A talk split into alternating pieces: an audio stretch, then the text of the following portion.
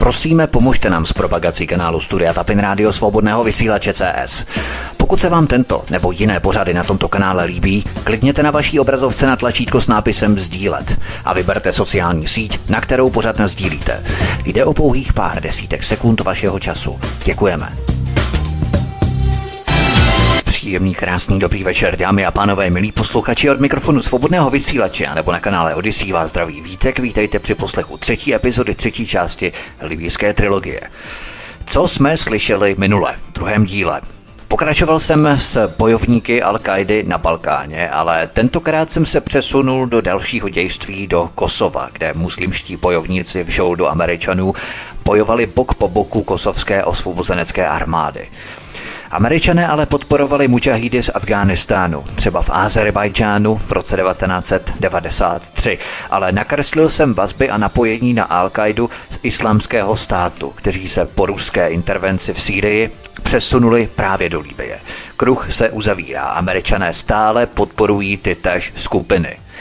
Podíval jsem se také na to, jak britské speciální jednotky prováděly operace v Líbii a jaké teroristické žoldácké povstalce britská rozvědka hlavně podporovala. V Bengází se v březnu 2011 vytvořila tzv. Přechodná národní rada, složená z teroristů a dětí Facebooku, jak se o nich vyjádřil jejich vůdce. Potom jsem se podíval na kanály, kudy proudily zbraně do Líbie povstalcům, žoldákům a teroristům proti Kadáfímu. Ty podporovali vedle Američanů a Britů také Saudové, Egypt, Katar a tak dále. Podíval jsem se také na odtajněné dokumenty, příručky a manuály pro barevné revoluce, které západní NGO sektor používal pro diskreditaci a ničení image Kadáfího, anebo třeba i dnes Alexandra Lukašenka. Prostě kohokoliv, koho chtějí svrhnout. A jde to univerzálně jako přes kopírák dál a dál. Řada fám, mýtu, lží, výmyslů a nesmyslů se šíří západními médii vždy, když potřebují někoho zdiskreditovat, schodit, svrhnout. Vtiskli jsme tomu jasný scénář, protože všechno probíhá synchronizovaně podle těchto příruček a metodologických postupů barevných revolucí. Důležité jsou také agentury, které si západní rozvědky najímají a které pozitivně vykreslují povstalce, zatímco očernují vládu, kterou chce západ svrhnout. Vypravil jsem se po stopách těchto agentur, které také PRovaly pro západ zinscenovaný masakr v srbské Srebrenice.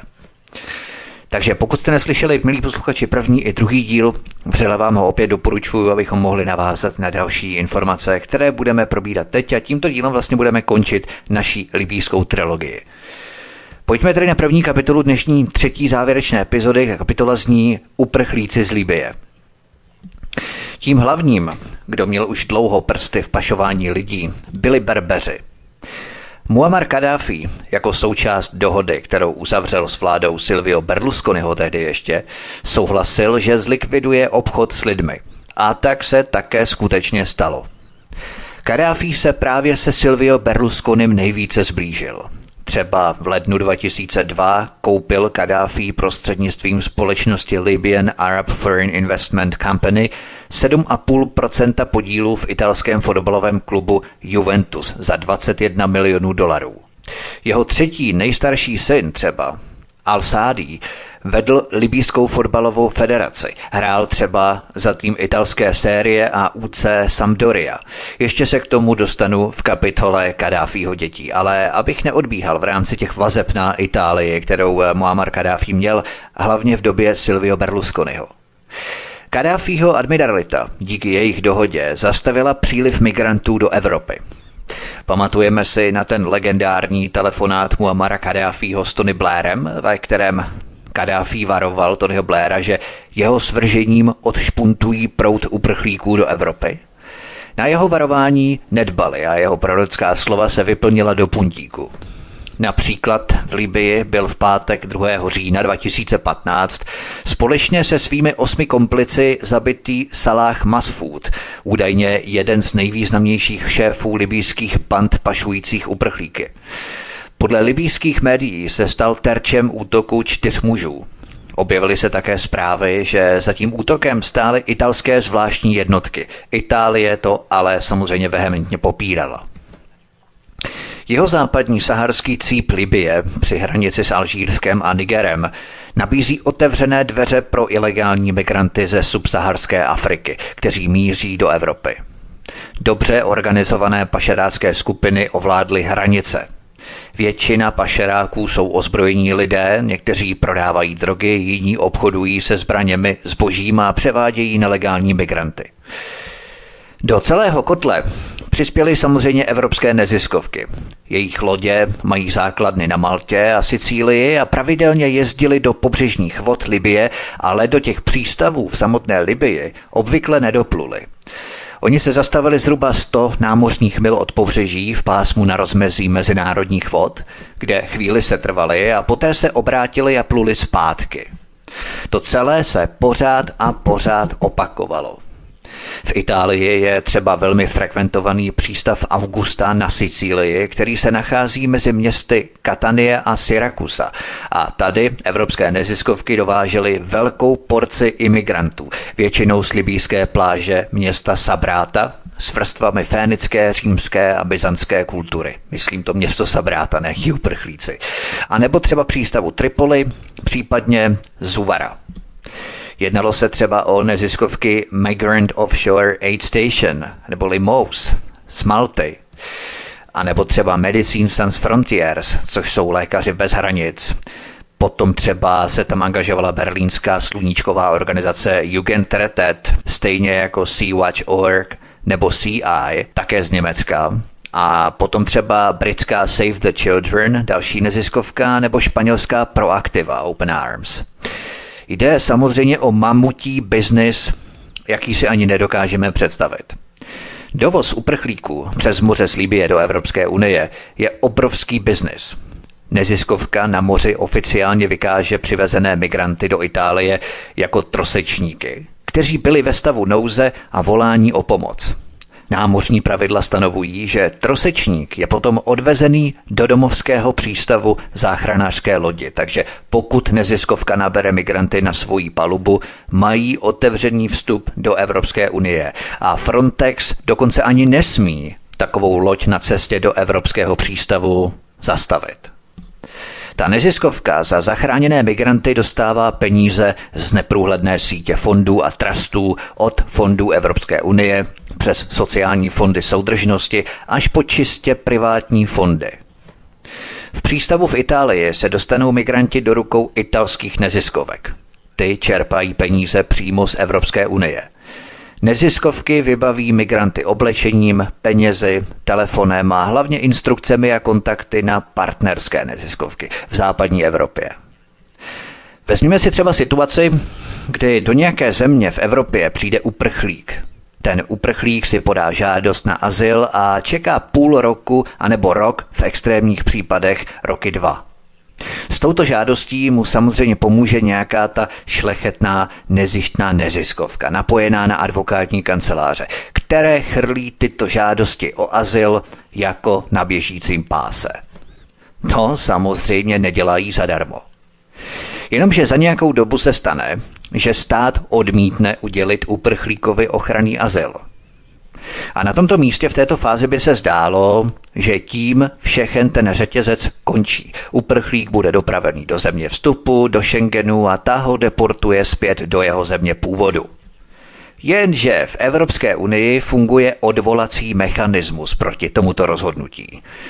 Uprchlík chce samozřejmě v Evropě zůstat a tak hodná šlechetná neziskovka s ještě hodnější advokátní kanceláří samozřejmě za další státní peníze, napíše odvolání proti vyhoštění uprchlíka díky neudělení asilové ochrany.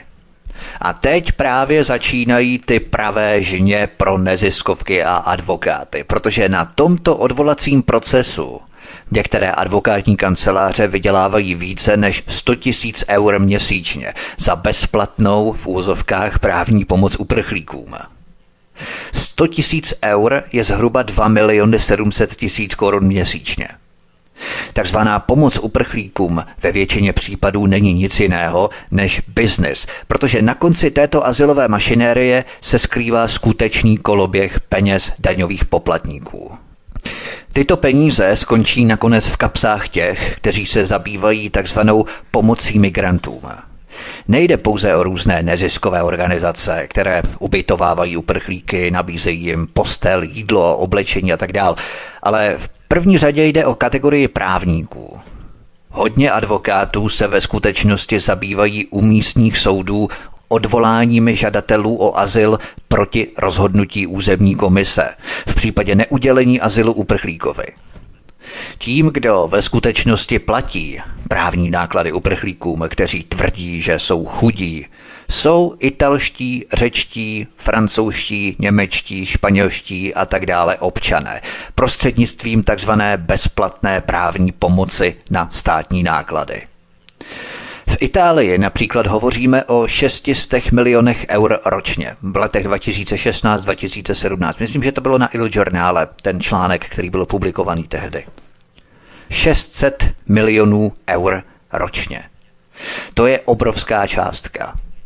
Ale v minulých letech jsme možná zaznamenali skandál, tuším v Itálii zrovna, který se týkal vedení advokátů zapsaných v seznamu italské advokátní komory.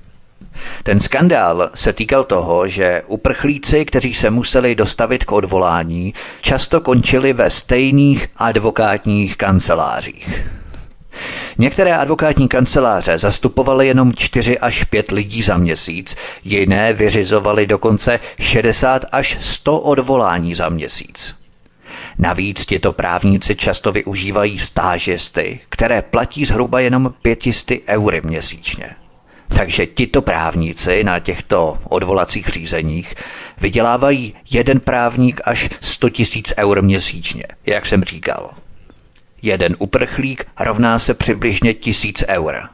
To je hotová mana nebeská, pohodlné zajištění příjmů, nekonečné peníze za uprchlíky. Jenomže, aby toho nebylo málo, Tohle platí pouze pro první stupeň odvolání, kdy každý uprchlík stojí daňové poplatníky něco kolem tisíc eur. Potom ale přichází druhý stupeň v podobě druhého odvolání jako opravný prostředek, což je dalších zhruba 1200 eur. Pokud ani to druhé odvolání nevíde, azyl není uprchlíkovi udělený, přichází třetí stupeň v podobě odvolání k nejvyššímu soudu, za což si advokátní kanceláře inkasují zhruba 3000 euro za každého jednoho uprchlíka. Ve většině evropských státech Neexistuje žádný zákon, který ukládá maximální počet odvolání řízené jediným advokátem anebo advokátní kanceláří. A tak jeden právník nebo jedna advokátní kancelář může za odvolání odmítnutí azylu uprchlíka vydělat kolem 5000 euro za všechny tři stupně odvolání, které zpracuje. Když stát odmítne udělit azyl uprchlíkovi, první odvolání stojí zhruba 1000 eur. Druhý stupeň, takzvaný opravní prostředek, 1200 eur. A třetí odvolání k ústavnímu nebo nejvyššímu soudu, podle toho, v jaké zemi to je, zhruba 3000 eur. Dohromady něco nad 5000 eur za jednoho uprchlíka. Ale i kdyby se všechna tři odvolání nesetkala u jediného právníka nebo advokátní kanceláře, každé odvolání by zpracovával jiný právník, tak i tak ta částka zůstane stejná. Jenom za právní pomoc každému jednomu uprchlíkovi se advokátní kanceláře a právníci neskutečně napakují. A to je pouze jedna část onoho řetězce, díky kterému každý jeden uprchlík roztočí kolo obrovských balíků peněz, na kterého se složíme my všichni, protože ti právníci nebo advokátní kanceláře dostávají peníze od státu, buď přímo, anebo formou přerozdělování přes na ně napojené neziskové organizace, se kterými trvale spolupracují. A tyto organizace dostávají obrovské dotace od státu, anebo díky dotačním titulům samotné Evropské unie, čili od nás všech také. A poslední věc k tomuto. Vezměme si například, že unijní státy vydali jen v roce 2016 podle Frontexu celkem 305 tisíc rozhodnutí o vyhoštění ale jenom asi 176 tisíc osob bylo skutečně vráceno do své vlasti nebo odesláno do jiné země. Na zbylých 139 tisíc což mimochodem odpovídá 42% všech případů, už nedošlo. Takže si vezměme 139 tisíc uprchlíků, že 137 jich bylo vráceno, dohromady jich bylo 305, to znamená zbývá 139 tisíc. Takže 139 tisíc uprchlíků jen v roce 2016, které se nepodařilo deportovat, rozebrali si je právníci a advokátní kanceláře podali odvolání různých stupňů.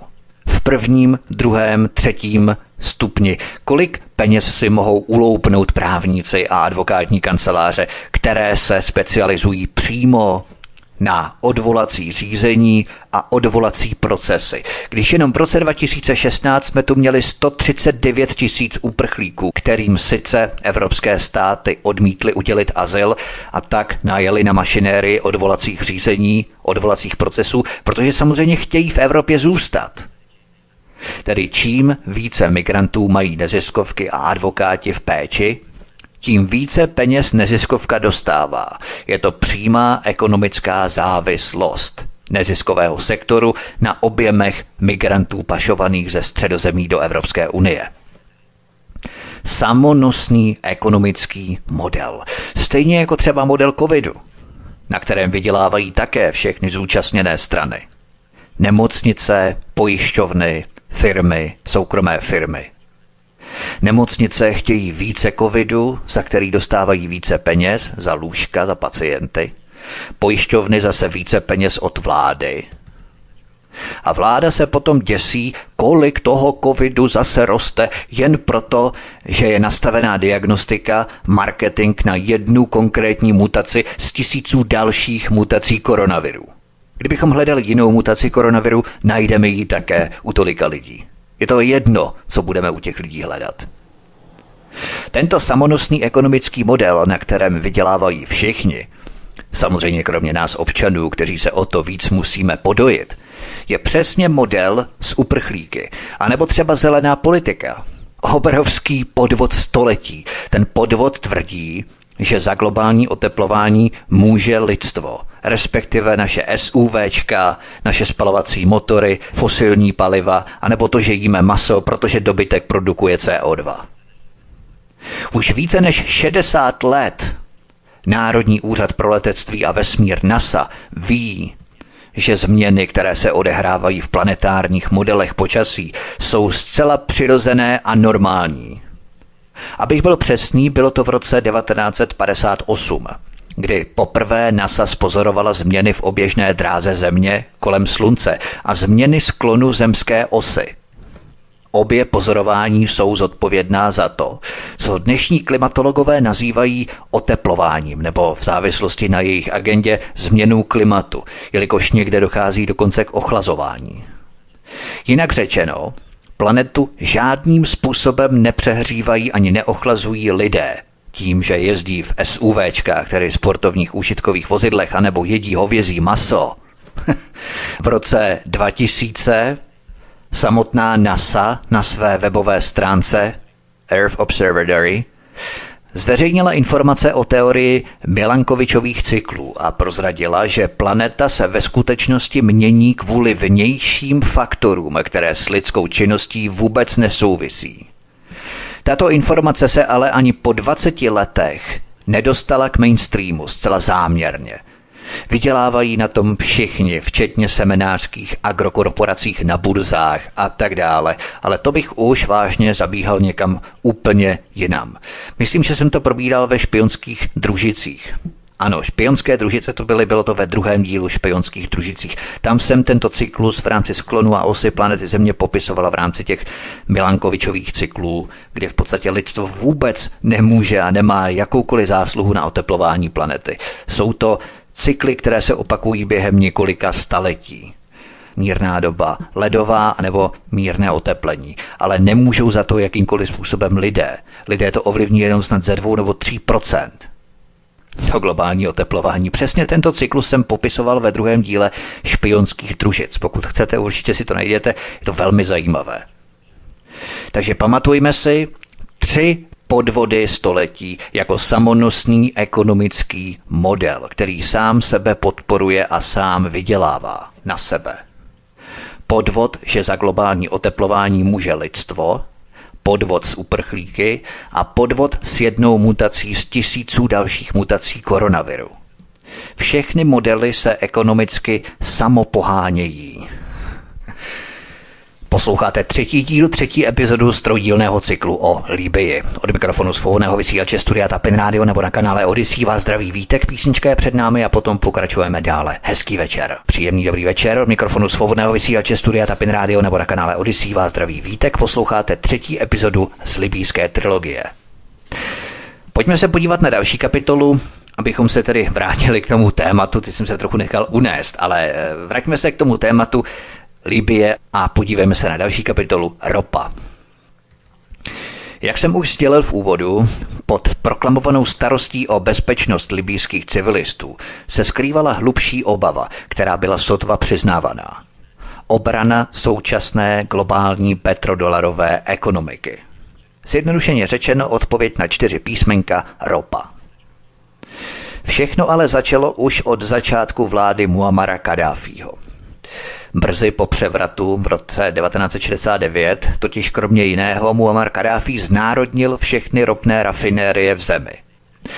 V roce 1973 se Líbie rozhodla pozastavit vývoz ropy a všech typů ropných produktů do Ameriky. Tímto Kadáfi přinutil Bílý dům zahájit celou protilíbískou kampaň. Spojené státy požadovaly vojenskou intervenci, aby si podmanili vládu, která podle nich ohrožovala světovou ekonomiku. Rozumějte tím, že nedovážíte ropu do Ameriky, ohrožujete světovou ekonomiku. Každý to chápe. V roce 1980 už americká vláda obvinila Libii z podpory globálního terorismu. Situace se zhoršila poté, co americké úřady dospěly k závěru, že se vedení republiky nejen politicky a ekonomicky, ale i ideologicky přibližovalo k Sovětskému svazu a východní Evropě. V roce 1986 byl plukovník Kadáfi opět osobně napadený, což bylo provedeno na příkaz administrativy amerického prezidenta Ronalda Reagana. Šlo o operaci Eldorado Canyon – k tomu úderu bylo plánováno pět cílů, z toho tři v oblasti Tripolisu, kasárna Bab al-Zizi a výcviková základna Sidi Bilal pro bojové plavce a vojenský sektor a letiště v Tripolisu a dva v oblasti Bengází, al-Jamahari a Baras v kasárnách a letiště Benin. V noci na 15. dubna 1986 zahájila americká letadla údery na zamýšlené cíle – 15 bombardérů F-11 bombardovalo Kadáfího sídlo. Při tom útoku zahynulo 45 libýských vojenských a vládních příslušníků a 15 civilistů, včetně 15-měsíční dívky Kadáfího adoptivní dcery. Tato agrese se vstupňovala podporou opozičních skupin, což jsem probídal v dotčených kapitolách v minulém díle. Jak upozornila Ellen Brownová, nejprve Irák a potom Libie se rozhodli spochybnit petrodolarový systém a přestat prodávat veškerou svou ropu za dolary, a to krátce předtím, než byly obě země napadené. Také Kenneth Shortgen mladší na stránkách Examiner.com poznamenal, že cituji, Šest měsíců předtím, než Spojené státy vstoupily do Iráku, aby odstranili Sadáma Husajna, učinila tato ropná země krok k přijímání eur místo dolarů za ropu. A to se stalo hrozbou pro globální dominanci dolaru jako rezervní měny a jeho nadvládu jako petrodolaru. Konec citace. V těchto rozvětvených operacích je nutné se chronologicky seřadit zásadní skutečnosti, abychom se dopátrali jádru a účelu. Kadáfi adresoval veřejnou hrozbu západním ropným společnostem 2. března 2011, že je z Libie vyžené. O několik dní později, konkrétně 14. března 2011, Kadáfi oslovil čínské, ruské a indické společnosti, aby právě oni místo západních ropných gigantů těžili libýskou ropu.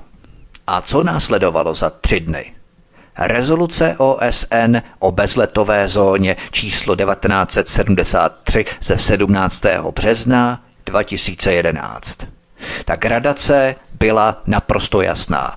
Je příznačné, že Čína, Rusko a Indie, ke kterým se připojil i jejich spojenec BRICS z Brazílie, se při tom hlasování o rezoluci OSN číslo 1973 zdrželi. To bylo 17. března 2011. A co se stalo za dva dny 19. března?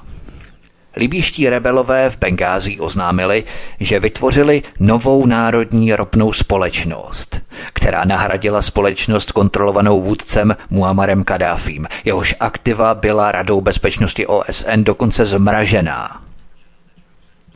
Přechodná národní rada vydala prohlášení, ve kterém bylo oznámeno rozhodnutí učiněné na setkání 19. března 2011 o založení libýské ropné společnosti, co by dozorového orgánu u produkce ropy a politiky v zemi, který se dočasně usadil v Bengází a o jmenování dočasného generálního ředitele této společnosti. Cena ropy se v roce 2011 dostala na 112 dolarů za barel. Tento nárůst ceny hrozil zpomalit nebo dokonce zvrátit slábnoucí americké hospodářství. Dostat se k libýské ropě bylo pro Američany vedle Iráku terno. Například jenom na jihu Líbie jsou tři ropné rafinérie. Nejznámější z nich je Sharara, která produkuje 340 tisíc barelů denně – kdo máte alespoň základní znalosti a konceptuální gramotnost, tak víte, že otázka ropy je úzce spjatá s otázkou dolaru, protože status dolaru jako světové rezervní měny závisí do značné míry na rozhodnutí OPECu denominovat dolar jako měnu pro nákupy ropy OPECu. Dnešní petrodolarová ekonomika má totiž svůj původ ve dvou tajných dohodách se Saudy v 70. letech 20. století o recyklaci petrodolarů zpět do americké ekonomiky. První z těchto dohod zajišťovala zvláštní a trvalý podíl Saudské Arábie na zdraví amerického dolaru. Druhá dohoda zajišťovala pokračující saudskou podporu pro stanovení cen veškeré ropy OPECu v dolarech. Tyto dvě dohody zajistily, že americká ekonomika nebude ochuzená o zvýšení cen ropy v OPECu. Od té doby nesou největší břemeno naopak ekonomiky méně rozvinutých zemí, které potřebují nakupovat dolary za své dodávky ropy. Tyto dohody Američanům se Saudy jsem rozbíral v mém dvoudílném speciálu 11. září a také psychologii Deep State. Prosperita v některých velkých státech podporovala expanzi. Jednoduše státy se rozrůstají, mohutní a bytní. Jenomže tato expanze v dominantních státech vytvářela rostoucí příjmové rozdíly. V tomto procesu se měnil i samotný dominantní stát a vidíme to i dnes – Veřejné služby států pro zlepšování života lidí, různé sociální záležitosti, opravy silnic, zdravotnictví, školství a tak dál, jsou na jedné straně postupně ochuzované, osekávané, aby se zase na druhou stranu posilovaly různé armádní, vojenské a bezpečnostní dohody, ze kterých ale má prospěch pouze několik málo lidí úzké skupiny – Jednoduše stále více objemu peněz z veřejných rozpočtů se přesouvá od lidí, od veřejných služeb, směrem do kapes několika zájmových úzkých skupin. Těm já souhrně říkám Mezinárodní zločinecký syndikát. Světová mafie, chceme-li. Nadnárodní konglomerát, to znamená korporace, banky a zpřízněné hedžové fondy. Po roce 1989 se dvakrát předpokládalo výrazné snížení vojenských výdajů Spojených států a západu všeobecně. Poprvé to bylo po pádu berlínské zdi a poté v důsledku finanční krize v roce 2008. V obou případech ale vojenské výdaje brzy vzrostly a mezi faktory, které k nárůstu přispěly, patřily americké intervence v nových oblastech. Na Balkáně v 90. letech, poté v Afghánistánu a Iráku, v Sýrii a nakonec v Líbii v roce 2011. Stále více peněz proudí do posilování armád a vojenských intervencí. A aby na ně byly peníze, musí se přece někde brát. A kde? No přece od lidí. Stále více peněz se přesouvá z veřejných rozpočtů směrem k armádě, zbraním, obraně. Ale když půjdeme do historie, tak například zahraniční záležitosti britského impéria v Ázii, tak po mnoho let z velké části řídila východoindická společnost. Jedna úzká Rothschildova skupina řídila obrovský zahraniční aparát jednoho státu, jednoho impéria, Británie. Podobně americká společnost Aranco, zastupující konsorcium největších ropných společností ESO, Mobile, Sokol a Texaco, prováděla v Arábii vlastní zahraniční politiku. Přitom měla soukromé vazby na CIA a FBI. Také zprávu veřejného státu obstarávala soukromá korporace, která odčerpávala velké prostředky a ovlivňovala veřejnou politiku ve svůj prospěch.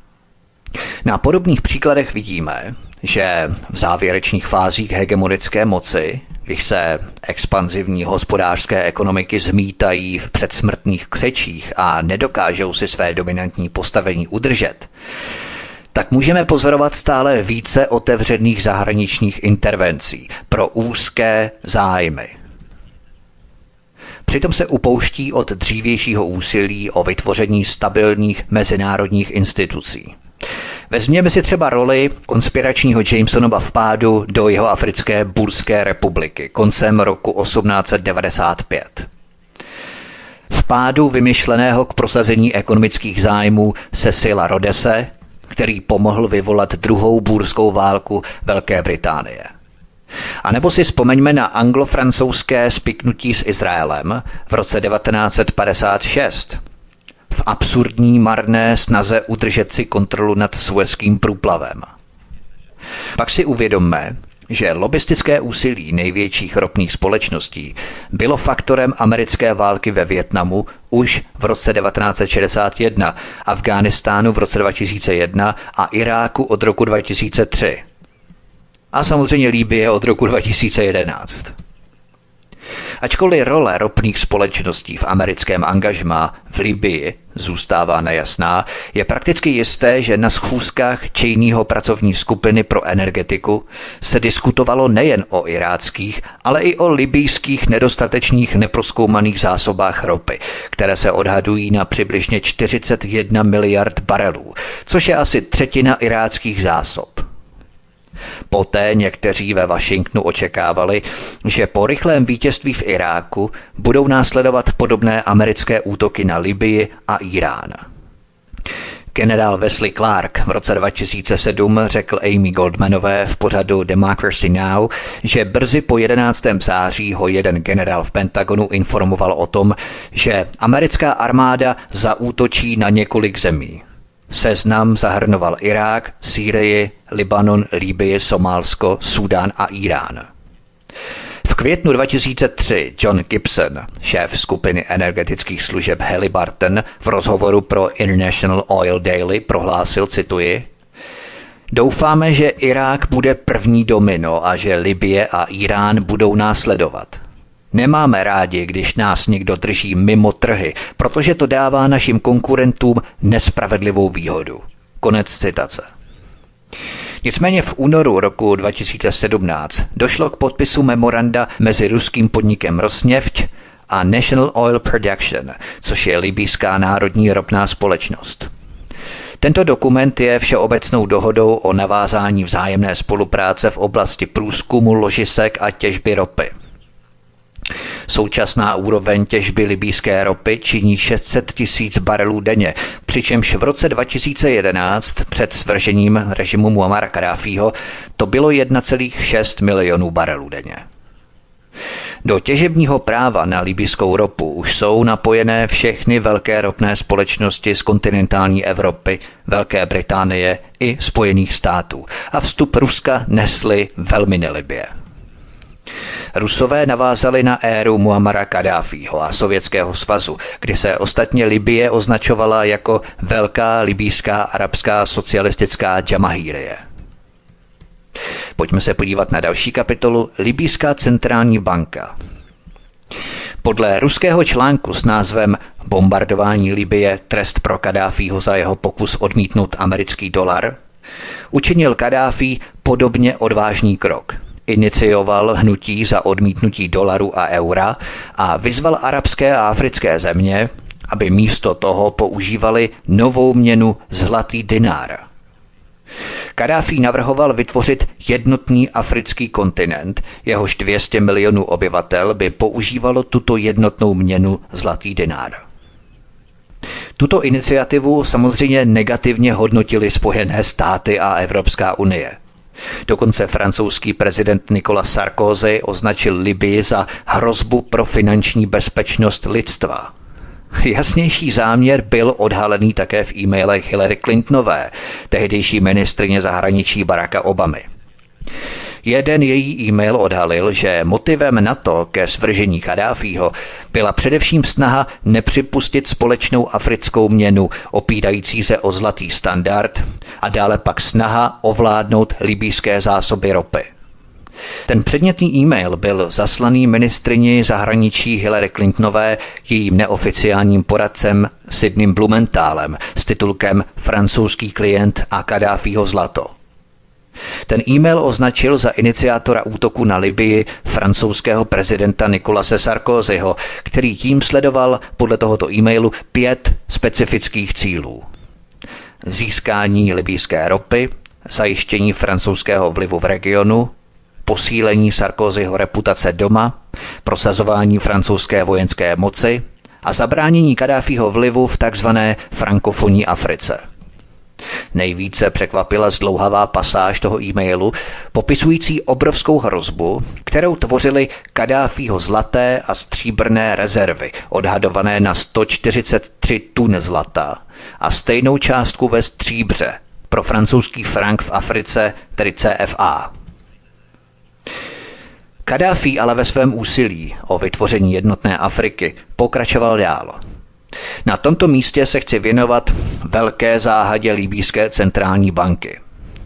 V článku zveřejněném na serveru Market Oracle Erik Renkina poznamenal, cituji, Libýská centrální banka byla stoprocentně vlastněná státem. V době Kadáfího libýská vláda vytvářela své vlastní peníze, libýský dinar, prostřednictvím zařízení své vlastní centrální banky. Málo kdo může namítnout, že Libie nebyla suverénním státem s vlastními velkými zdroji, který byl schopný udržet si svůj vlastní hospodářský osud. Jedním z hlavních problémů pro globalistické bankovní kartely bylo, že aby mohli s Libí obchodovat, museli jít přes libýskou centrální banku a její národní měnu, tedy přes místo, kde mají naprosto nulovou nadvládu nebo mocenskou schopnost. Proto se likvidace libýské centrální banky možná neobjevovala v projevech Baracka Obamy, Davida Camerona nebo Nikolase Sarkozyho, ale zcela jistě byla na prvním místě v programu globalistů, kteří chtěli Libii pohltit do svého hájemství podajných zemí. Libie měla nejen ropu. Podle Mezinárodního měnového fondu měla její centrální banka ve svých trezorech téměř 143 tun zlata. Kdo by s takovou majetkovou základnou potřeboval banku pro mezinárodní platby, Mezinárodní měnový fond a jejich pravidla?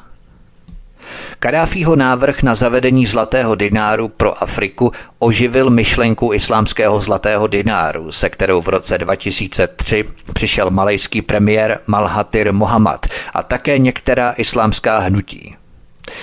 Tato myšlenka, která byla v rozporu s pravidly Mezinárodního měnového fondu a měla ji obejít, měla problémy s rozjezdem – Ovšem mezi země, které si dělaly stále větší zásoby zlata místo dolaru, patřila nejen Libie a Irák, ale také Čína, Rusko a Indie.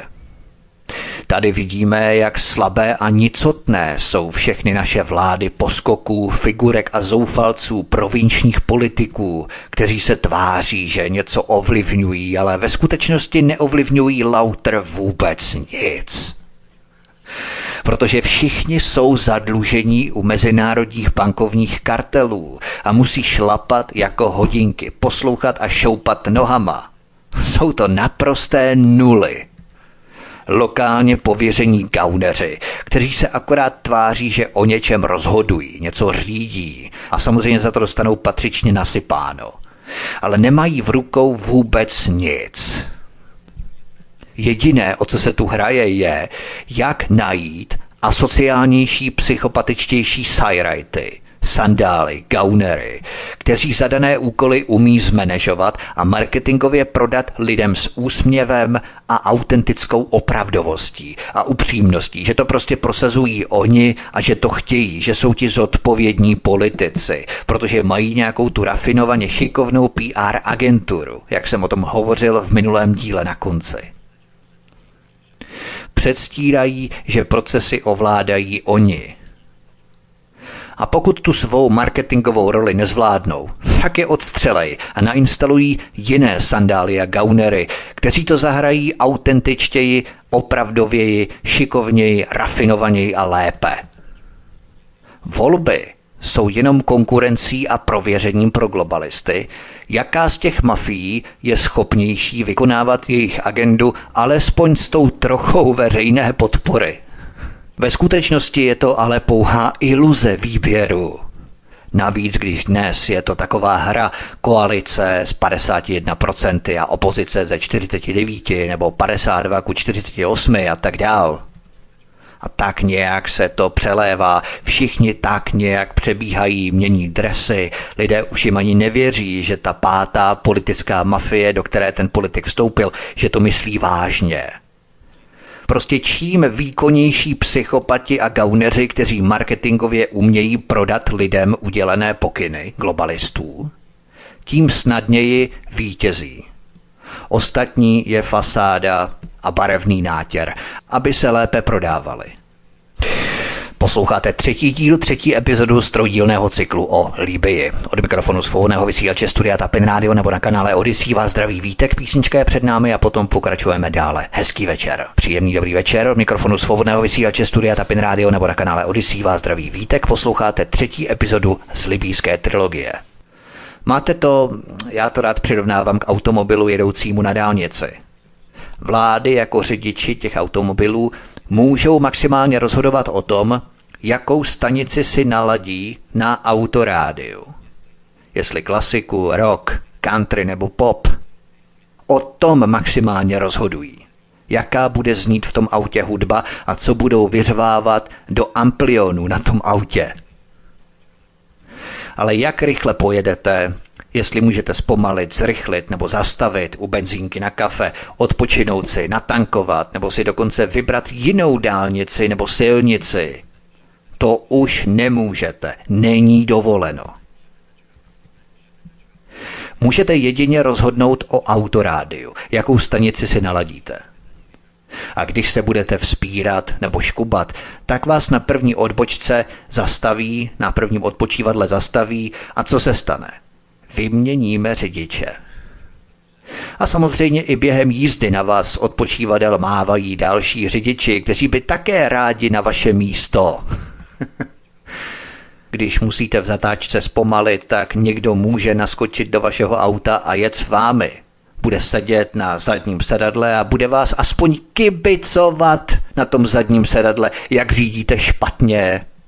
Z toho zadního sedadla, z té opozice, a když se nedáte pořádný pozor, nebudete se krýt záda a zírat neustále do zpětného zrcátka, tak vám vrazí kudlu dozad, anebo podřízne krk z toho zadního sedadla, vykope vás ze šoferského místa a sám se tam vecpe. A přeladí autorádio. Jinak pojede úplně stejně jako vy předtím. A přesně takhle rozhodují vlády – jedině o tom, co nám budou vyřvávat v amplionech a jakou hudbu z autorádí budou hrát. Jsou až po uši, až po střechu, až na půdu zadlužené mezinárodními bankovními kartely. A o tom to celé je. Ve skutečnosti nemají pod kontrolou vůbec nic. Můžou zadupat kritiky. Ano, to můžou a také to rádi dělají. Libie byla soběstačný a nezávislý stát, jak ekonomicky, hospodářsky, tak i co se týče vlastních přírodních zdrojů a bohatství. A přesto jí mezinárodní zločinecký syndikát v čele s Amerikou a zeměmi NATO sejmuli. Dělala si zásoby zlata, chtěla se odpoutat od dolaru obchodovaného za ropu a chtěla zavést svou vlastní měnu. Takže Mezinárodní měnový fond a Světová banka by nad centrální bankou Libie neměli vůbec žádnou kontrolu. Tady opět vidíme, jak všechny centrální banky všech států jsou totálně pod kontrolou Mezinárodního zločineckého syndikátu. Mezinárodního měnového fondu a Světové banky, bankovních mezinárodních kartelů. Pokud chce stát převzít kontrolu nad vlastní centrální bankou, uvalí na něj zničující sankce a pokud se i tak nepodvolí, tak ho sejmou vojensky. Není dovoleno. Centrální banky jsou základní pupeční šňůrou na mezinárodní bankovní kartely a konglomerát zločinců jsou základním zlem a páteří systému ovládání mezinárodními zločineckými syndikáty. Libie na to tvrdě doplatila. Vezměme si případ Indie a Iránu v roce 2011 třeba. Také v tom též roce, kdy byla podniknutá intervence do Libie. Podle indických novin v údoru 2011 začala Indie provádět platby v eurech prostřednictvím iránské banky se sídlem v Německu – to ale muselo být brzy zastavené poté, co se Německo dostalo pod tlak Spojených států, aby tuto praxi ukončilo. Vláda také zkoumala možnost, aby si indické ropné firmy otevřely účty v dubajské Nur Islamic Bank pro přímé převody peněz do Iránu. Prostě není dovoleno. Proto Mezinárodní zločinecký syndikát vzal situaci v Libii tvrdě do svých rukou byla odsouhlasená rezoluce OSN o bezletové zóně číslo 1973 ze 17. března 2011 a přechodná národní rada v Libii o pouhé dva dny později, 19. března 2011, uvedla, že ustanovila centrální banku v Bengází, co by monetární autoritu kompetentní monetární politiky v Libii a jmenovala guvernéra centrální banky Libie s dočasným sídlem v Bengází. A co se stalo pak? Libii bylo zabaveno 30 miliard dolarů ve zlatě, a zřízená soukromá centrální banka, která teď kontroluje libýskou národní peněžní zásobu a příjmy z ropy. To ale není všechno. Kauneři a Mezinárodní zločinecký syndikát se nezastaví před ničím. Můžeme to vnímat jako když lapkové loupežníci dříve přepadávali vozy s koněmi na té cestě, na té nebezpečné cestě ve středověku třeba před několika staletími a loupili zlato, majetky, peníze a tak dále. A dnes se to děje v podstatě ve státních měřítkách. Ty státy a mezinárodní zločinecký syndikát jsou také lapkové loupežníci v tom mezinárodním schématu a dělají v podstatě to tež. Někam vtrhnou, zabíjejí, loupí. Totiž podle různých zdrojů Kadáfi investoval do cených papírů v západní Evropě a Americe zhruba 180 miliard dolarů.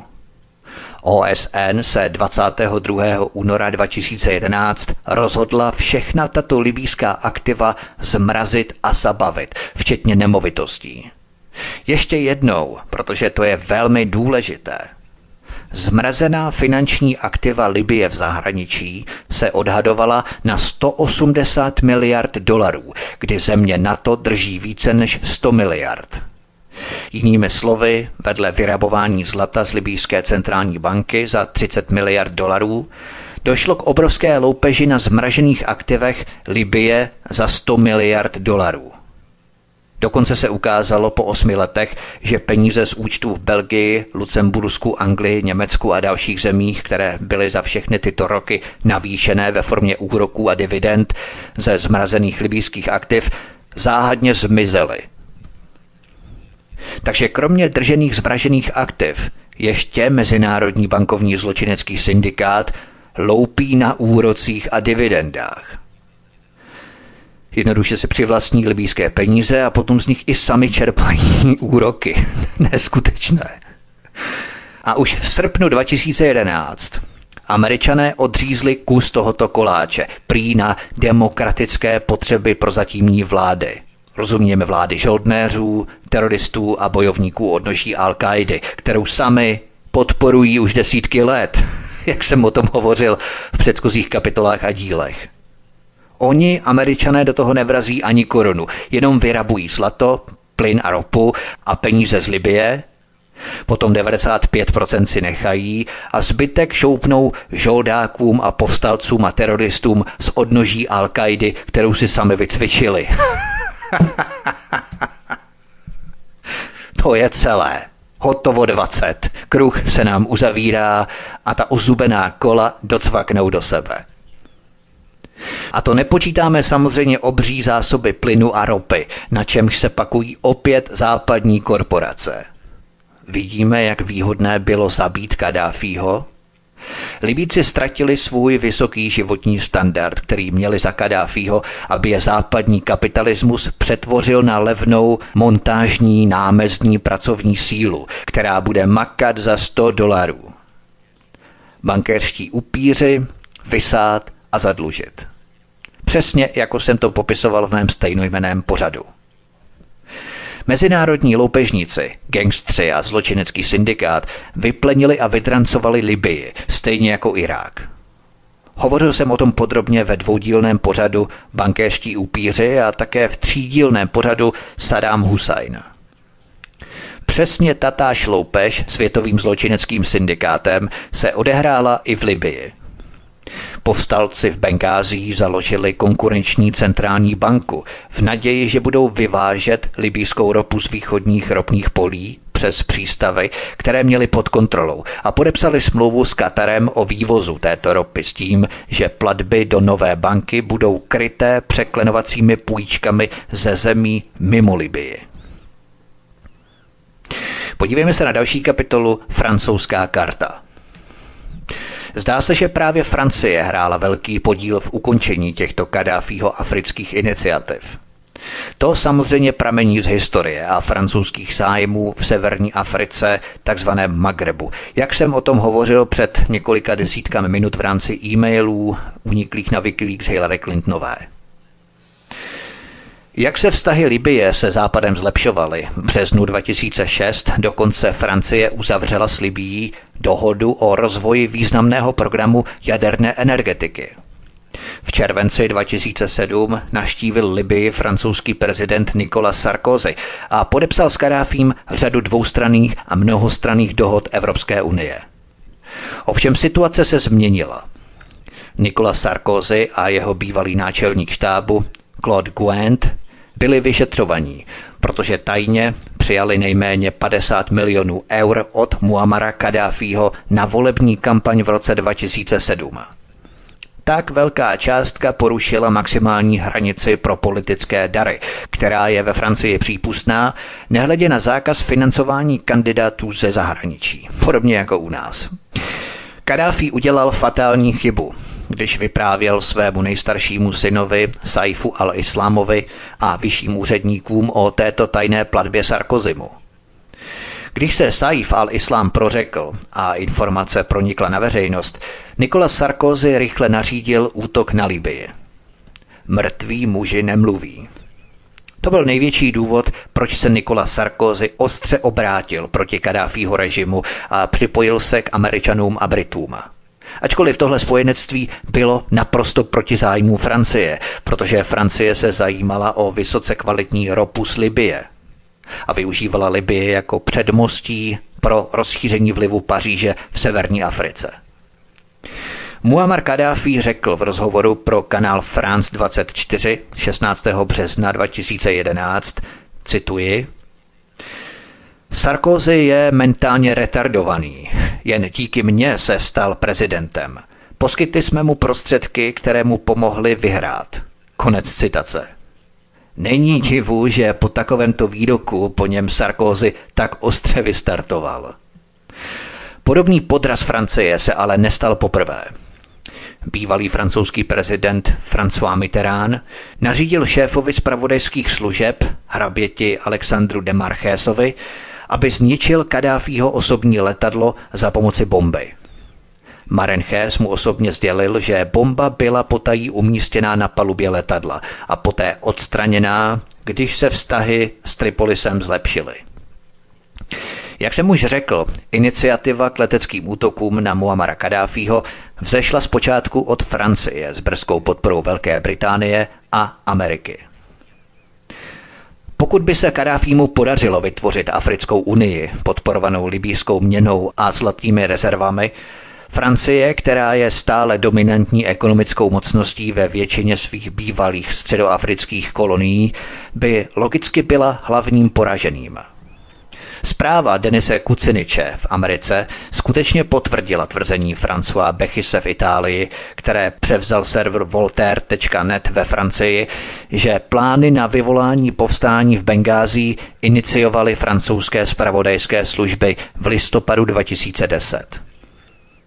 Tehdejší americký prezident Barack Obama rychle přistoupil k podpoře francouzských plánů na zmaření Kadáfího africké iniciativy, jednostranným vyhlášením stavu nouze v zemi s cílem zmrazit veškeré finanční prostředky libýské banky ve výši 30 miliard dolarů, ke kterým měla Amerika přístup.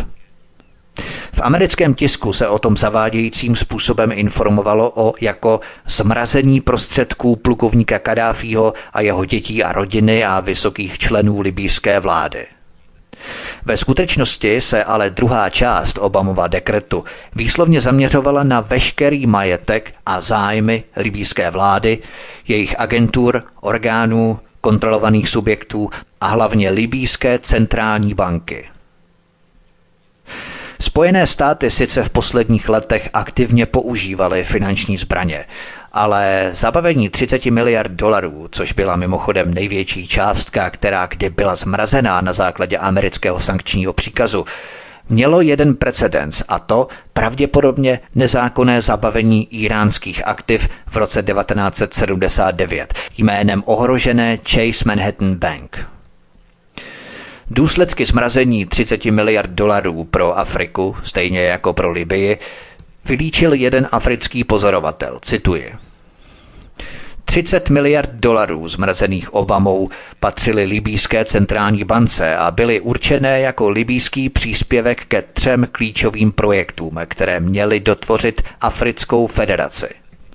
Africká investiční banka v libýské Sirtě, založení Afrického měnového fondu se sídlem v Yaoundé v roce 2011 s kapitálovým fondem ve výši 42 miliard dolarů a Africká centrální banka se sídlem v Abuji v Nigérii, která až začne tisknout africké peníze, zazvoní umíráček africkému franku CFA, jehož prostřednictvím si Paříž v posledních 50 letech udržovala nad některými africkými zeměmi moc. Je snadné pochopit francouzský hněv vůči Kadáfímu. Konec citace. Tentýž pozorovatel uvedl důvody, proč se domníval, že Kadáfího plány pro Afriku byly vlídnější než plány západu. Cituji.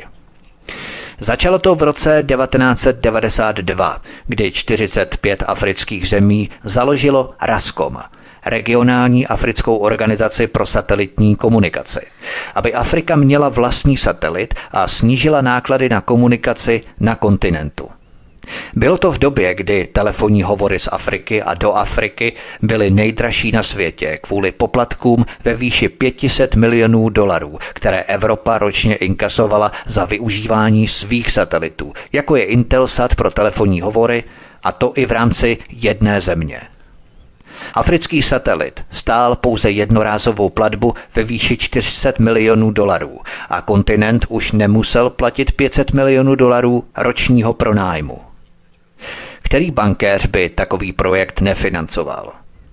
Problém ale zůstával, jak mohou otroci, kteří se snaží osvobodit od vykořišťování svého pána, požádat pána o pomoc, aby této svobody dosáhli. Není divu, že Světová banka, Mezinárodní měnový fond, Spojené státy a Evropa 14 let jen mlhavě slibovali.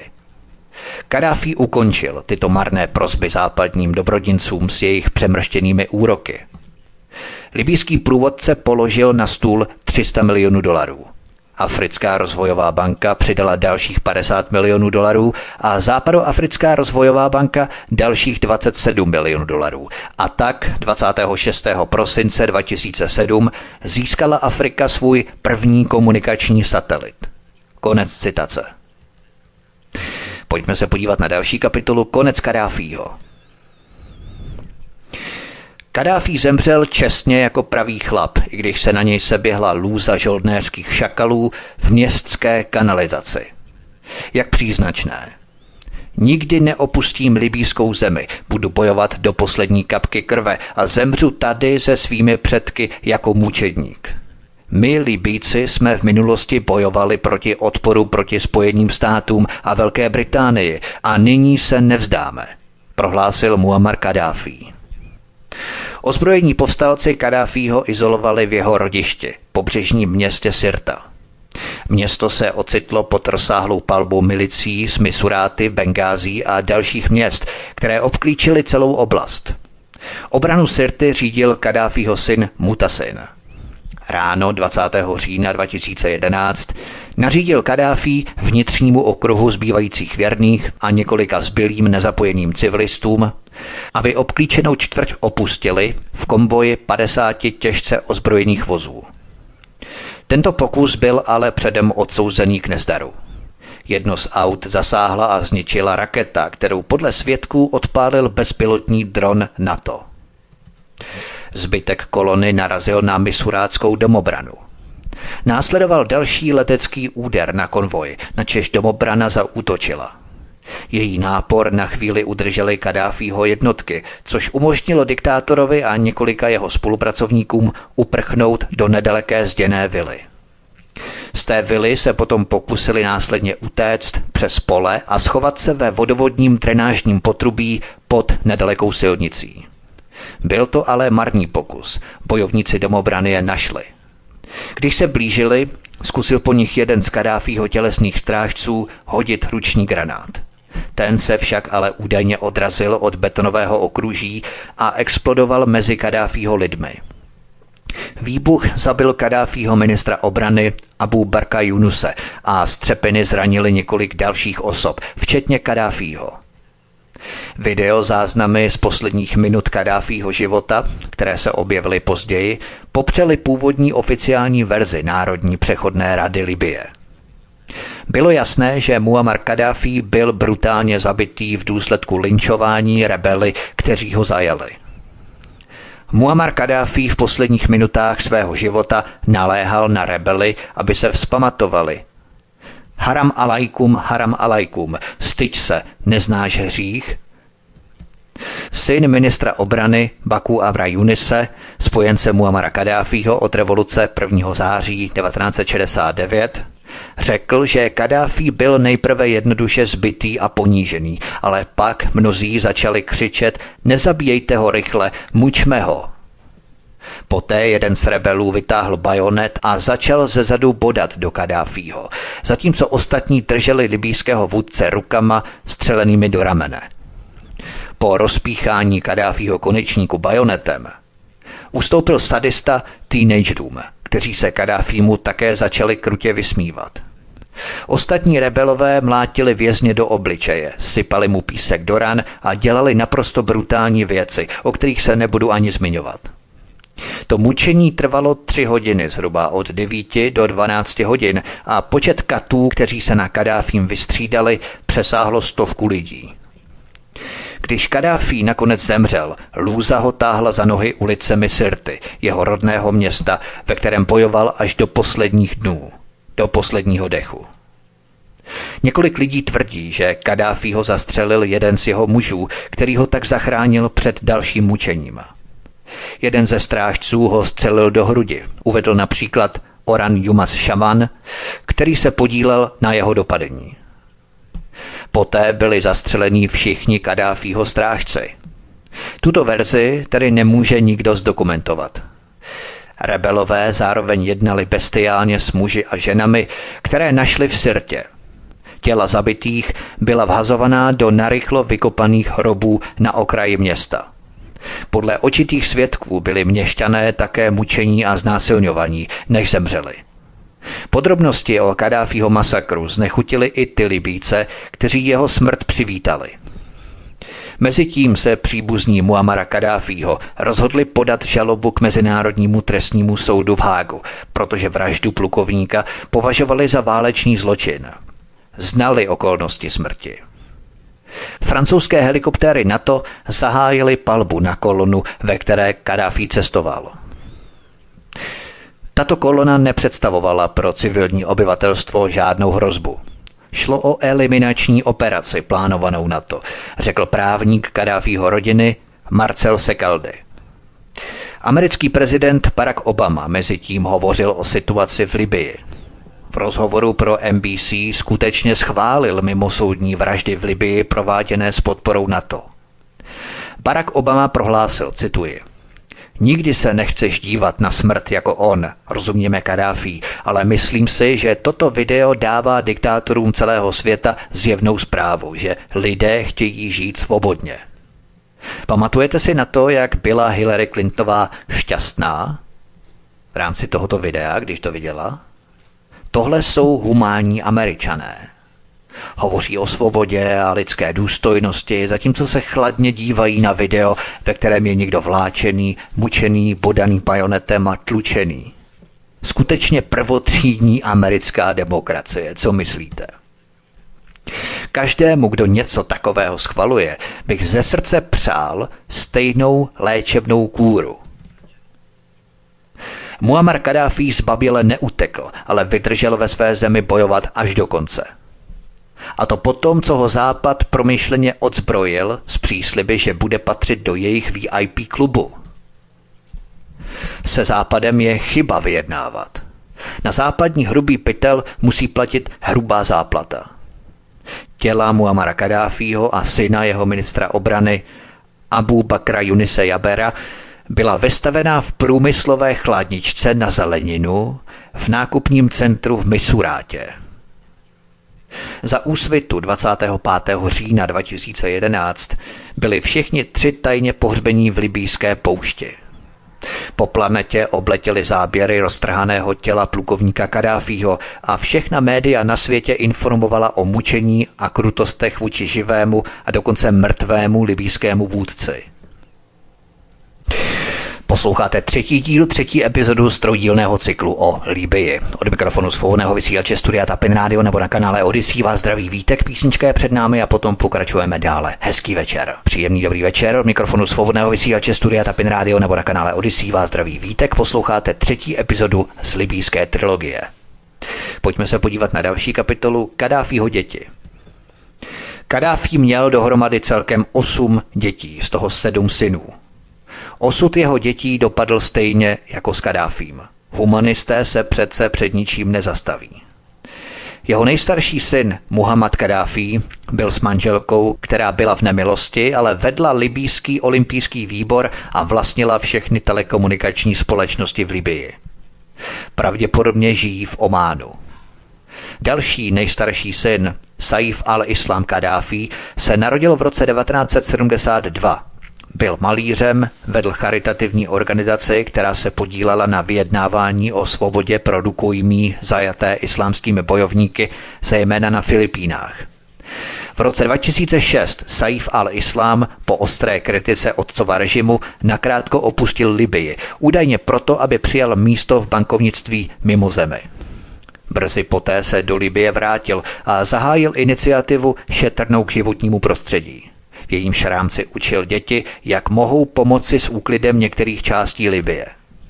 Stál také v čele řešení případu nakažení palestinského lékaře a bulharských zdravotních sester virem HIV, vis kauza bulharských sester.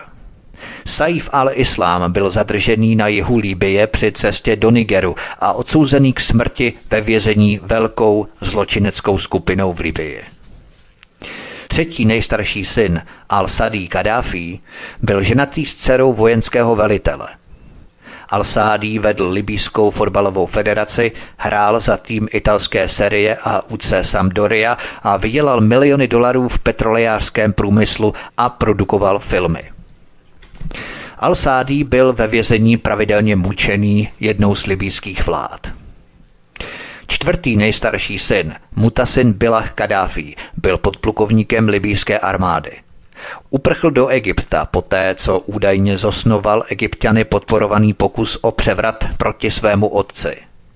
Kadáfi Mutasinu Bilahovi odpustil a ten se vrátil do Libie, kde zastával funkci poradce pro národní bezpečnost a vedl vlastní jednotku v rámci armády. Mutasin byl umučený spolu s jeho otcem Muammarem Kadáfím. Pátý nejstarší syn Hannibal kdysi pracoval pro veřejnou námořní dopravní společnost v Libii. Nejvíce se proslavil tím, že byl zapletený do řady násilných incidentů po celé Evropě, včetně obvinění, že zbyl svou tehdy těhotnou přítelkyni Alim Skafovou. V září 2004 se Hannibal účastnil policejní honičky v Paříži. Hannibal zmizel poté, co byl unesený v Libanonu. Kadáfi měl dva mladší syny, Saifa al-Araba a Chámise, který byl libýským policistou. Saif al-Arab byl zabitý spolu se svými vnoučaty při americkém náletu. Chámis zemřel ve válce během útoku na Tarhún. Jedinou Kadáfího dcerou je Aisha Kadáfíová, právnička, která se připojila k týmu obhájců popraveného bývalého iráckého vůdce Sadáma Husajna. V roce 2006 se provdala za bratrance svého otce. Kadáfího dcera Aisha volala po boji proti útočníkům a zrádcům země. Kadáfího adoptovaná dcera Hana zahynula v roce 1986 při náletu amerického letectva. Na koncertu za mír, který se konal 15. dubna 2006 v Tripolisu, u příležitosti 20.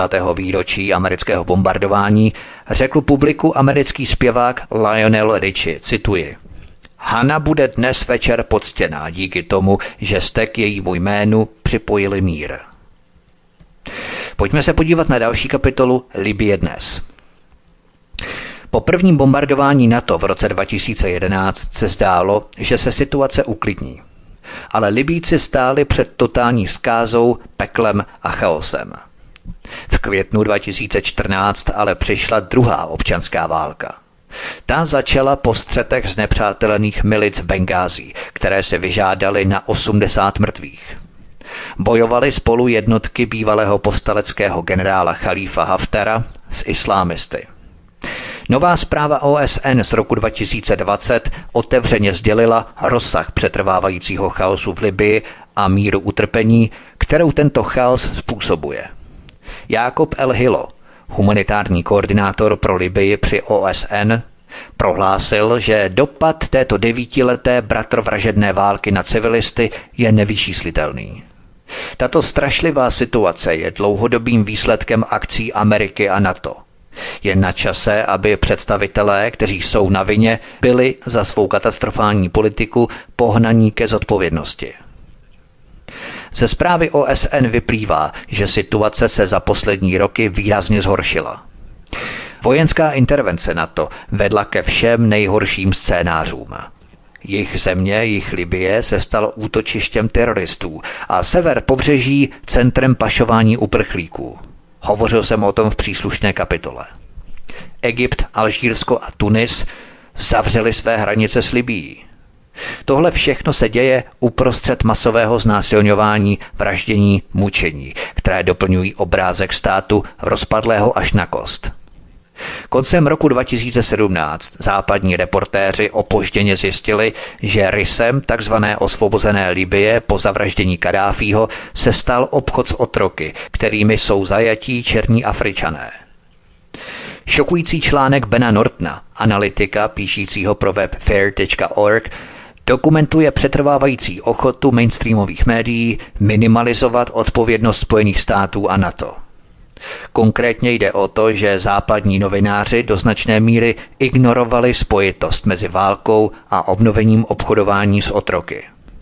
Americká a britská média procitla do ponuré reality v Libii, kde jsou afričtí uprchlíci prodávaní na venkovních trzích s otroky, uvedl Norton. Tento stav podporuje od roku 2011 aliance NATO. Bez keců. Vždyť aliance NATO přece podporovala řadu povstaleckých skupin v Libii, přičemž mnohé z nich ovládali islamističtí extrémisté s napojím na al a převládali v nich násilné rasistické názory. Libýští povstalci, které podporovalo NATO, zavedli otroctví po etnické čistce a spáchání brutálních zločinů proti černým Libícům. Všechno tohle se děje díky intervenci NATO. Bez debat. Celý podíl viny nese na to, čemuž se skorumpovaná západní média vyhýbají, klasickou cenzurou tichem. Informují o chaosu v Libii, rozvratu v Libii. Ale kdo ho vyvolal, kdo ho podporoval, o tom neceknou ani slovo. Přesto ovšem ex-ministriň zahraničí Hillary Clintonová, která působila v Obamově vládě a klíčoví poradci jako Susan Riceová a Samantha Powerová stále odmítají uznat své chyby nebo se omluvit trpícímu libijskému národu. Cílem bombardování NATO bylo od prvopočátku zničit životní úroveň země, její zdravotnickou infrastrukturu, její školy, nemocnice, její systém dodávek vody. A pak to znovu vybudovat. Ovšem za šlechetné pomoci dárců a věřitelů pod záštitou Mezinárodního měnového fondu a Světové banky. Výslovně Světová banka byla v roce 2011 požádaná, aby prověřila potřeby u oprav a obnovy služeb ve vodárenském, energetickém a dopravním sektoru. Přesně té infrastruktury, kterou předtím vymlátilo a rozbombardovalo NATO. A aby ve spolupráci s Mezinárodním měnovým fondem podpořila rozpočtové přípravy, tedy úsporná opatření a pomohla bankovnímu sektoru dostat se opět na nohy. Mimochodem, Libýská centrální banka byla jednou z prvních vládních budov, která byla bombardovaná na to. Tvorba pracovních míst pro mladé Libice byla přidaná jako naléhavá potřeba, které Libie čelí. A samozřejmě diktát volného trhu je nutnou podmínkou pro zavedení západního stylu demokratické diktatury. Šlechetná světová banka pomůže Libii znovu vybudovat a poskytnout základní služby občanům. To je, panečku, tvrdé práskání byčem rozmlátit zemi, zadlužit až po uši a tvářit se přitom jako šlechetný zachránce. Spasitel, já vám půjčím, přece vás v tom chaosu nenecháme.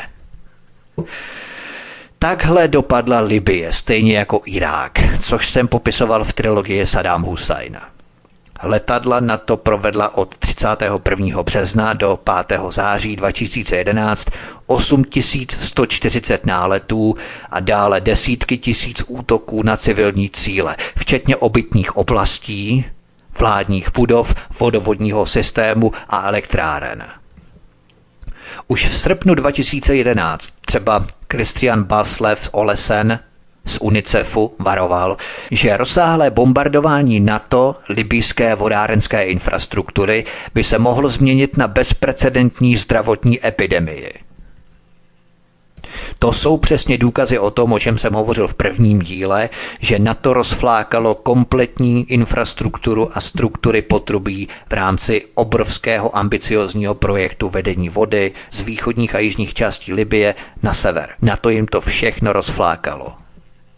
Celá Libie byla bombardovaná tím nejvyspělejším arzenálem, včetně munice obohacené uranem. Libie, která byla považovaná za Švýcarsko afrického kontinentu, byla velmi bohatá. Školství a zdravotnictví měli lidé zdarma, což potvrdila dokonce tehdy i VHO i UNESCO. Libie se teď zmítá v otroctví, v etnickém vraždění a v totálním chaosu. Za nezávislost a sílu pokud nejste v dosahu Mezinárodního bankovního zločineckého syndikátu, se tvrdě platí. Operace NATO mají vynutit neoliberální ekonomickou agendu. Země, které se zdráhají akceptovat cukrem pokryté kůlky, ušlechtilé ekonomické medicíny Mezinárodního měnového fondu, jsou nakonec cílem humanitárních bombardováních NATO. Dnes se tomu říká raketová diplomacie – Vidíme, že NATO ve skutečnosti neslouží k ochraně členských států, ale jenom k tomu, aby z nás vysávala každoročně stále více peněz a hromadila prostředky k potenciálu bombardování takzvaně neposlušných států, které se nechtějí podrobit a podvolit ekonomickému diktátu Mezinárodního bankovního zločineckého syndikátu. Pojďme se podívat na poslední kapitolu závěr.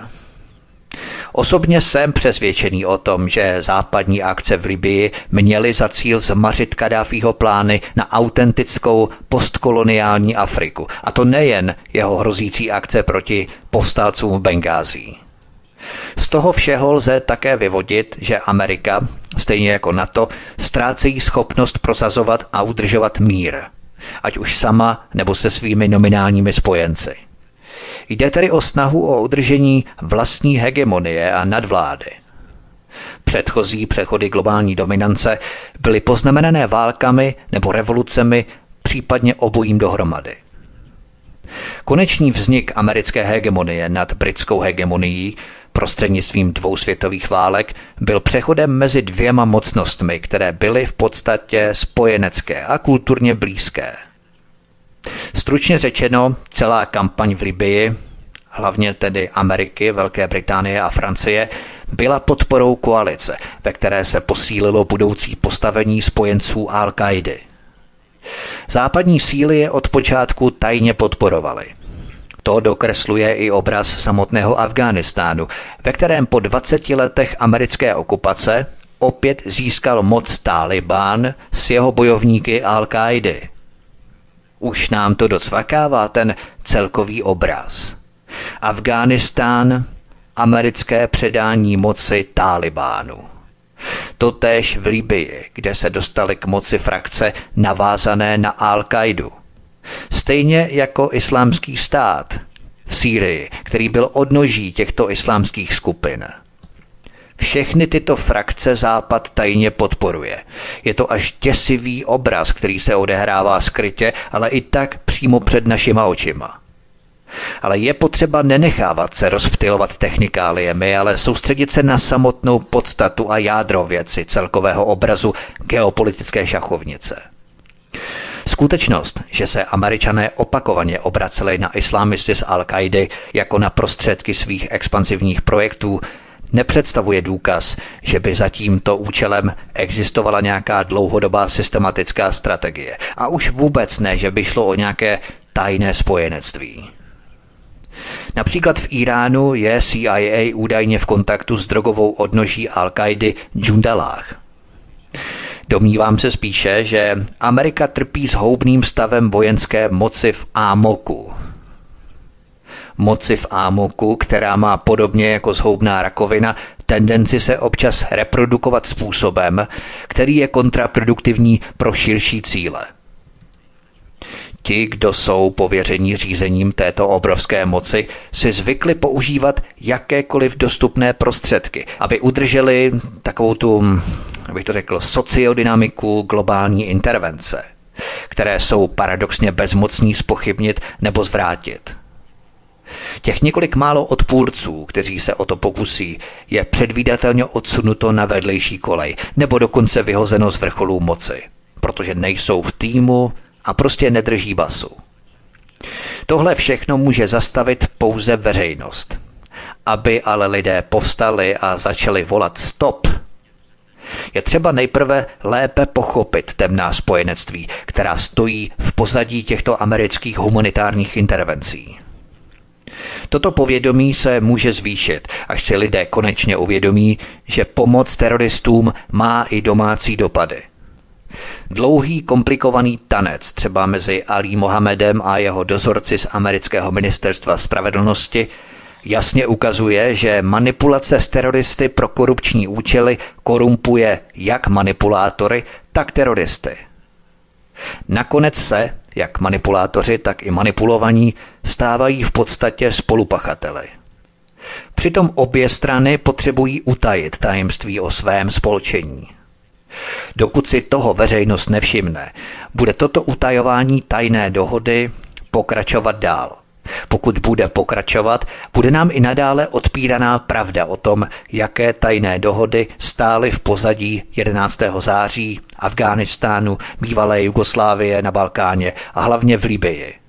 A co hůř, pravděpodobně budeme svědky dalších teroristických útoků spolu s dalšími nezákonnými nákladními a zbytečnými válkami. Muamaru Kadáfímu se podařilo změnit Libii ze zaostalé země na moderní a vyspělý stát se sociálními jistotami, stabilitou a občanským komfortem. Podařilo se mu nabídnout vyspělý stát, vymanit se z pout chudoby a změnit svůj osud z postkoloniálního přívězku západu se skorumpovanou vládou. Právě tento status by západu nejvíce vyhovoval, protože takové slabé země se nejlépe korumpují, drancují a plení. Plukovník Kadáfi byl příliš bystrý a nezávislý na to, aby přežil v zemi, kterou se Západ rozhodl rozdrtit. Voda, ropa, plyn, nezávislost, prosperita, zlatý dinár – to je jenom malý výčet důvodů, pro které bylo nutné zabít Kadáfího a zničit Libii. Libýský vůdce doslova zarazil osinu do těla takzvaného nového světového řádu. Vytvořil nezávislý bankovní systém, odvrátil se od dolaru, hodlal přejít na zlatý dinár, realizoval rozsáhlé projekty v oblasti zemědělství a vodních zdrojů, které zajišťovaly africkému kontinentu potravinovou bezpečnost a nezávislost. Přitom nový světový řád funguje na bázi poslušných, poddajných, krotkých a lehce odíratelných lidí, anebo států. Neexistuje myšlenka poskytování vymožeností lidem zdarma. Globalisté dělají všechno proto, aby přepsali historii a vymazali ze západního kolektivního vědomí, z našeho vědomí, myšlenku prosperující a nezávislé Libie nebo jakékoliv jiné země. Všimněme si toho, já jsem to vypočítával v mém pětidílném cyklu Krvavá historie CIA, že jakákoliv země, která jenom trochu začala pracovat pro lidi, rozvíjela sociální programy, zemědělství, školství, zdravotnictví, zdarma levné potraviny a tak dál. Hned tam vlétla CIA s vyprovokováním převratu a když to nepomohlo, tak tu zemi rozmlátili na padrť a půjčili jim na obnovu aby to znovu mohli obnovit zpět. Ovšem se zadlužením a půjčkami Světové banky a Mezinárodního měnového fondu. Příklad Srbska v roce 1999, Iráku v roce 2003 a Libie v roce 2011 jsou skvělými příklady. Vidíme pořád stejný vzorec udržování nadnárodními korporacemi, bankovními kartely a spřízněnými hedžovými fondy Mezinárodního zločineckého syndikátu. Vymoženosti poskytované lidem zdarma neexistují. Všechno bankéřští upíři vysají, vytrancují, splení a zadluží. To je ten základ, ta optika, kterou musíme pohlížet na západní politiku a intervence – Světovou politiku už dávno neurčují národní státy a jejich vedení, ani dokonce mezinárodní organizace, ale jakási síťová struktura, kterou lze nazvat globální vládnoucí třídou. Tomuto mezinárodnímu zločineckému syndikátu se z duše příčí jakákoliv nezávislost nebo svébytnost nebo své ráznost. Oni prodávají celosvětovou globální nabarvenou chudobu, naleštěnou bídu – kterou prezentují jako skvělý obraz života. Musí přece zamezit jakýmkoliv pokusům nějakých lokálních domorodců o finanční nezávislost a směrovat finanční toky vznikající v zemích bohatých na přírodní zdroje do potřebných koryt. Rozumějme do kasy tohoto mezinárodního zločineckého bankovního syndikátu. Můžeme to nazvat jakýmsi uchvácením budoucnosti. Budoucnost na dluh, na úrok. A nejenom náš úrok, pokud jsme třeba zadlužení, máme nějakou půjčku, leasing, hypotéku, ale hlavně států na úrok. Nekonečný úrok států. Mezinárodní zločinecký syndikát ví, jak si zachovat svůj status navždy. Aby ostatním neumožnil převzít moc, musí tato globální vládnoucí třída neustále pracovat na jejím udržení. Hlavním je tu vytrvale vnucovat světu takový styl života a komunikace, ve kterém neexistuje pravda, ze kterého je vyloučená morálka, kde triumfují finanční spekulanti na burzách a lichváři, podvodníci a hochštapleři, kteří si usurpují určování pravidel hry pro všechny ostatní. Jde o stále o hru ovcí a ovčáků, respektive vládců a ovládaných. Současná západní kapitalistická společnost je zcela zaměřená na zvyšování nerovností mezi těmito dvěma skupinami. Skupina vládců je v totální menšině, ale mají ve svých rukou koncentrovanou takovou moc, že určují pravidla hry zbylé většině, kterou řadí do kategorie lůza. Přesně tento cynický scénář byl provedený v rámci operace NATO v Libii v roce 2011. Nezávislost a soběstačnost zlikvidovaná. Peníze už zase proudí do těch správných kapes, do těch správných koryt, do té správné kasy Mezinárodního zločineckého syndikátu. To by bylo všechno, milí posluchači, pro tento pořad. Já vám moc děkuji za poslech všech třech dílů i ostatních mých pořadů. Budu velmi rád, když budete tyto pořady sdílet na sociální média budete samozřejmě hojně komentovat, eh, vyjadřovat svoje názory, postřehy, myšlenky a tak dále.